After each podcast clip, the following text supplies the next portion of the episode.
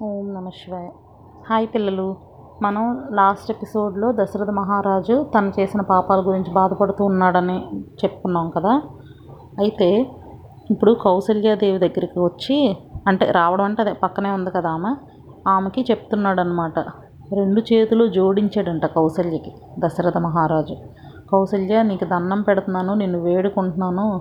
కొంచెం ప్రసన్నురాలు అవ్వు.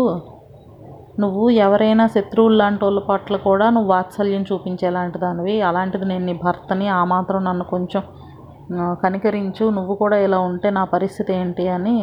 ఇప్పుడు నువ్వెంత బాధలో ఉన్నావో నేను అంతే బాధలో ఉన్నాను కదా. ఇలాంటప్పుడు నువ్వు నన్ను ఇలా మాట్లాడితే ఏదో ఒకటి నన్ను తిప్పి పొడుస్తూ నన్ను దూషిస్తూ ఉండడం న్యాయమా చెప్పు. నన్ను కొంచెం కనికరించు అని ఆ దోశలోకి అడిగేసరికి ఆవిడ ఒక్కసారిగా కరిగిపోయి అసలు ఆవిడకి భయం వేసింది. అంటే భర్త అంటే విపరీతమైన రెస్పెక్ట్ ఇచ్చే కౌసల్యాదేవి. ఒక్కసారి ఇలా నేను మాట్లాడేసాను ఏంటి అని ఆమెకి ఆమెకి అలా అనిపించి ఒక్కసారి తను అయ్యో ఎంత తప్పు చేశానని తన భర్త చేతులు ఇలా పట్టుకుని దోశలోకి ఉన్నాడు కదా వెంటనే ఆ చేతుల్ని తీసుకొని తన నుదుటి మీద తన శిరస్సు మీద పెట్టుకొని మహారాజా క్షమించండి. నేను సాష్టాంగ ప్రణామం మీకు అసలు నేల మీద పడి ప్రణామం చేస్తున్నాను. నన్ను క్షమించండి. మీరు నా పతిదేవులు. మీరు నన్ను ఇలా యాచించడం అంటే అది నాకు మరణంతో సమానం. నేను మహాపాపం చేశాను. నన్ను క్షమించండి. అంటే నా కొడుకు దూరం అయిపోయిన బాధలో నేను అలా మాట్లాడాను తప్ప మిమ్మల్ని దూషించాలని కాదు. మీరు చేసింది కరెక్టే అన్న విషయం నాకు తెలుసు. ఎందుకంటే సత్యం కోసం నిలబడాలన్న ఉద్దేశంతో మీకు ఎంతో కష్టం అనిపించినా కూడా మీకు ఇష్టమైన రాముణ్ణి మీరు దూరం చేసుకున్నారు. అది నాకు తెలుసు. అంతకన్నా మీ చేతుల్లో ఏమీ లేదని నాకు తెలుసు. అయినా కూడా మరి కొడుకు దూరం అయిపోయిన బాధ నాకు ఇంకెవరికి చెప్పుకోవాలో తెలియక నేను ఏం చేయాలో తెలియక నేను ఆ కోపంలో మీతో మాట్లాడాను తప్ప మీ మీద నాకు అంత ఇది లేదు. దయతో నా అపరాధాన్ని క్షమించండి అని అడిగిందనమాట. సో మొత్తానికి అప్పుడు దశరథ మహారాజు మనసు కొంచెం కుదుట పడింది ఎందుకంటే ఉన్న వాళ్ళలో కౌసల్య దగ్గరే కదా ఉన్నాడు ఆయన. ఉన్న వాళ్ళే మళ్ళీ తిరిగి అలా మాట్లాడితే ఇంకా ఆయన ఇంకేం చేయగలడు? అందువల్ల ఆఖరికి కౌసల్య కాస్త శాంతించేసరికి ఆయనకు కాస్త మనసు కుదుట పడింది అలా కాస్త నెమ్మదిగా పడుకున్నాడు అనమాట అప్పుడు వరకు కూడా అంత బాధలో ఉన్నాడు కూడా కాస్త పడుకున్నాడు. కొంతసేపటికి మళ్ళీ సడన్గా మధ్యరాత్రిలో లేచాడు. లేచాక అప్పుడు కౌసల్యాదేవితో అంటున్నాడు మనిషి తాను చేసిన పాప పుణ్యాలు బట్టే కదా తనకి తర్వాత వచ్చే సుఖ దుఃఖాలు ఉంటాయి. సో నేను కూడా ఒక పాపం చేశాను. దానివల్లే నాకు ఈ పరిస్థితి వచ్చింది.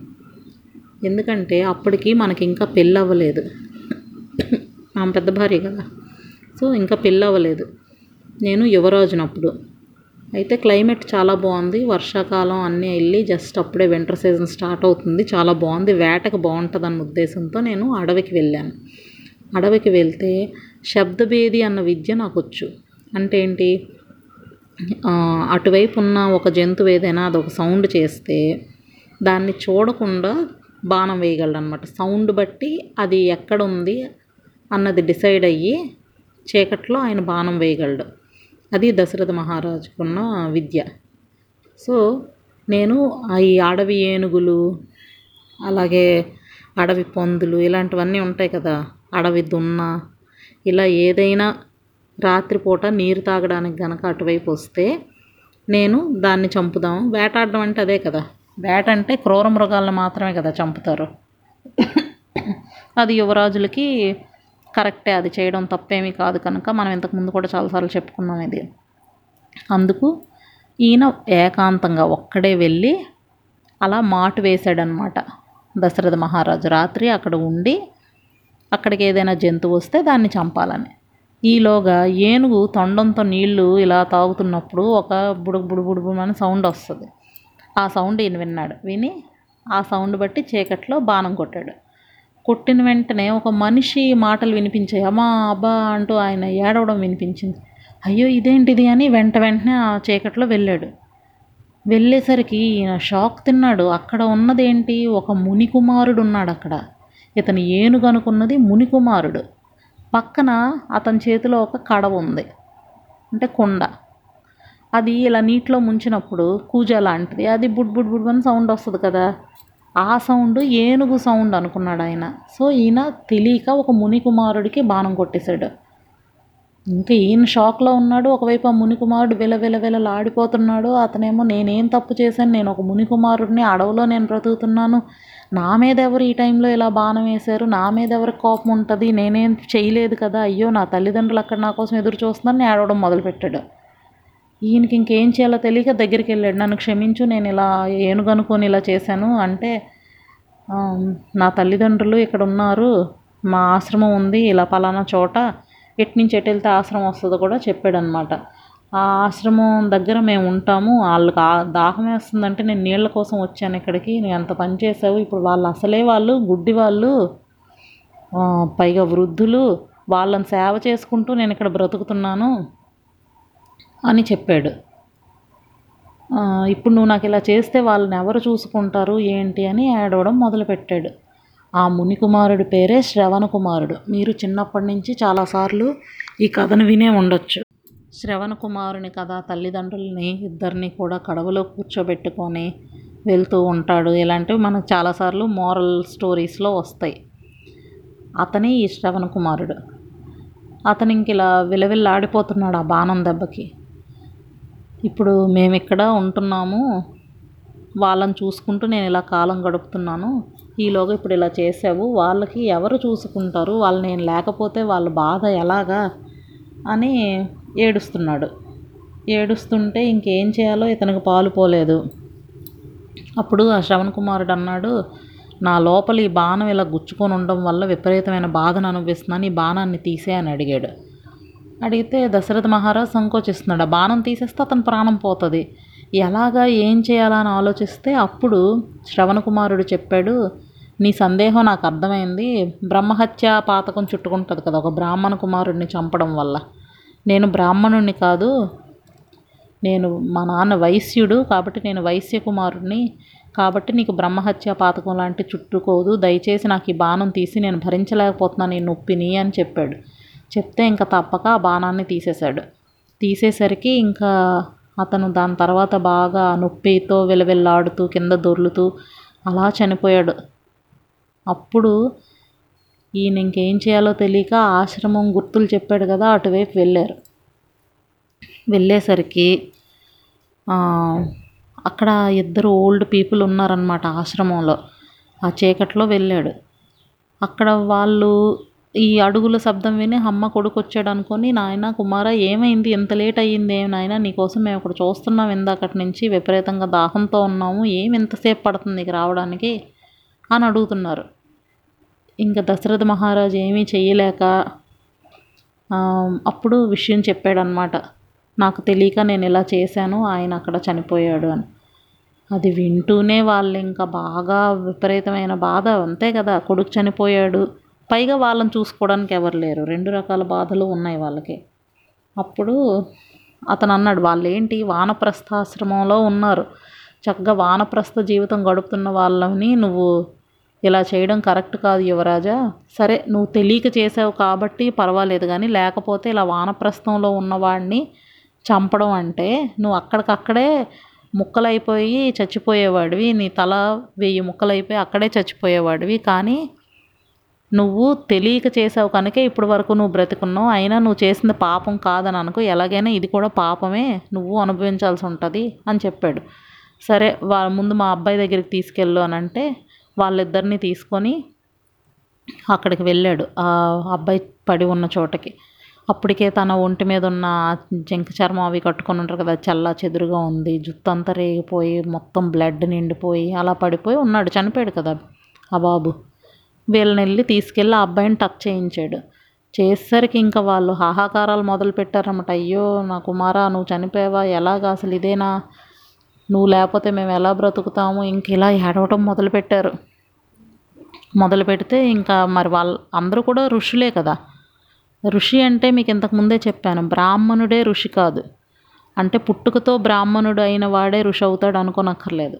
ఏ కులంలో పుట్టిన వాళ్ళైనా సరే వాళ్ళు చేసే కార్యాల వల్ల వాళ్ళు ఋషులు అవ్వచ్చు ఈ కాలంలో కూడా దిస్ హోల్డ్స్ గుడ్ కాబట్టి ఇప్పుడు కూడా ఎవరైనా బ్రాహ్మణత్వం అనేది పుట్టుకతోనే వస్తుంది అనుకోనక్కర్లేదు. మనం ఎందులో ఏ క్యాస్ట్లో ఉన్నా మనం మంచిగా పద్ధతిగా ఉండాలనుకుంటే ఉండొచ్చు. సో ఆ ఋషి అక్కడ నదీ జలాలని తీసుకొని పుత్ర నువ్వు ఇలాగా చనిపోయావు నీకు మంచి గతులు కలగాలి అని అతనికి నీరు విడిచిపెట్టాడు. విడిచిపెడితే ఇంద్రుడే స్వయంగా వచ్చాడట శ్రవణ కుమారుణ్ణి తీసుకెళ్ళడానికి. ఎందుకంటే అప్పటి వరకు కూడా అతను మునికుమారుడిలాగానే ఉన్నాడు. చక్కగా అన్ని కార్యక్రమాలని జపాలు మంత్రాలు అన్నీ చక్కగా చేసుకుంటూ ఉన్నవాడు. కాబట్టి ఇంద్రుడు వచ్చాడంట తీసుకెళ్ళడానికి. తీసుకెళ్తే అప్పుడు ఆ శ్రవణ కుమారుడు ఒక క్షణకాలం పాటు తల్లిదండ్రులిద్దరితో మాట్లాడాడంట. మాట్లాడి మీరేమీ భయపడకండి మీరు నన్ను ఆశీర్వదించినట్టుగానే నేను ఉత్తమ లోకాలకే వెళ్తున్నాను అని వాళ్ళకి చెప్పాడంట. చెప్పాక అప్పుడు వాళ్ళు కాస్త ఊరడిల్లారు.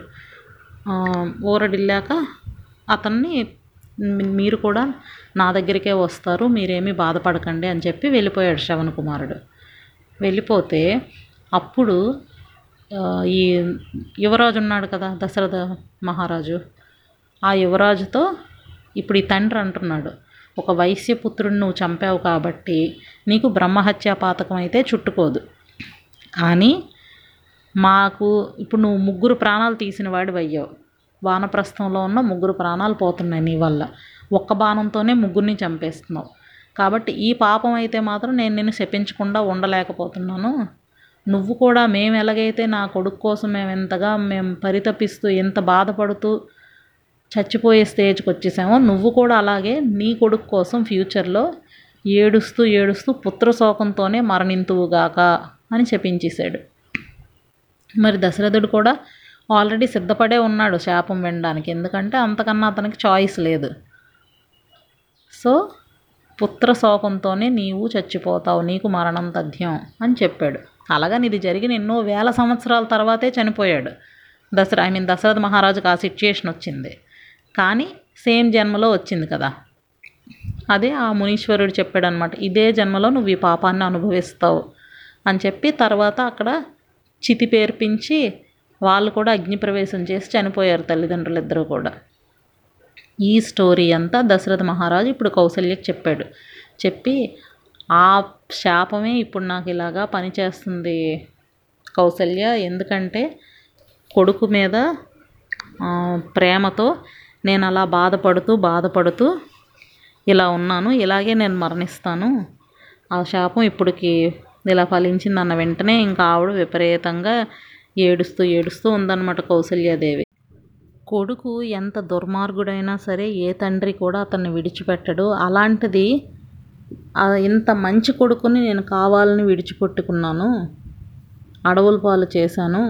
మళ్ళీ నేను చనిపోయేలోగా ఒక్కసారైనా నేను రాముడిని చూడడం కానీ రాముడు నన్ను ముట్టుకోవడం కానీ ఇవేమైనా జరిగితే ఎంత బాగున్ను?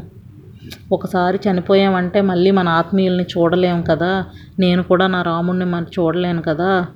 నా చూపు కూడా సన్నగిల్లింది కౌసల్య. నేనేమీ సరిగ్గా చూడలేకపోతున్నాను. నాకు జ్ఞాపక శక్తి కూడా నశించిపోతుంది.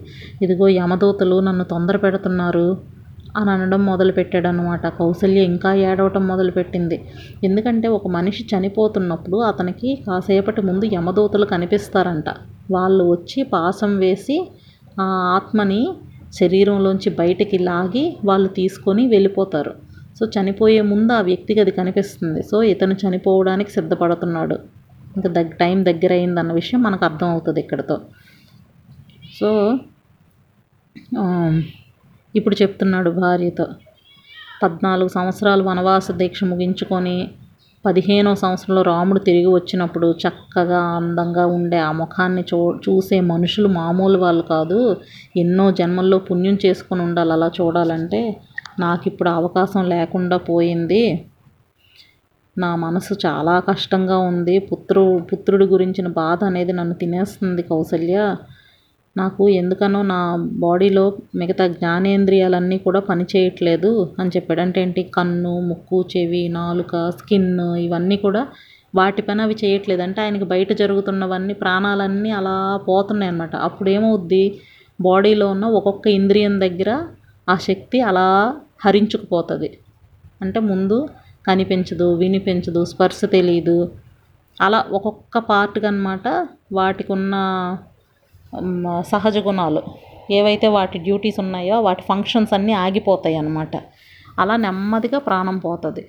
సో అవన్నీ కౌసల్యకి చెప్తున్నాడు ఆమెకు కూడా అర్థమైపోతుంది ఇంకా. భర్త చనిపోతున్నాడు అన్న విషయం. ఇంకా అలాగా అయ్యో రామ కుమార నిన్ను చూడలేకపోతున్నానే నా తండ్రి నాకు నా గారాల పుత్రుడా ఇలా అలా ఏడుస్తున్నాడు. అలా ఏడుస్తూ ఏడుస్తూ బాధపడుతూ అలా ఇది ఆరో రోజు. అంటే ఐదు రోజుల ముందు అయిపోయింది అనుకున్నాం కదా ఈ ఆరవ రోజు అలా ఏడుస్తూ కౌసల్య సుమిత్ర అని వాళ్ళను కూడా తలుచుకుంటూ అలాగే నా పాలెట్ శత్రువైన కైకేయి ఇదిగో నేను లోకాన్ని విడిచిపెట్టి వెళ్ళిపోతున్నాను అని చెప్తూ కౌసల్య సుమిత్ర ఉన్నారు అక్కడ వాళ్ళ దగ్గర అలాగా అర్ధరాత్రి దాటాక ఆయన శరీరాన్ని విడిచిపెట్టి వెళ్ళిపోయాడు. సో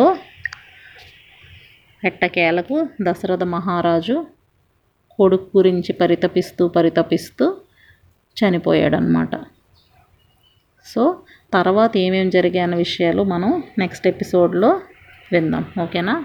బాయ్ పిల్లలు.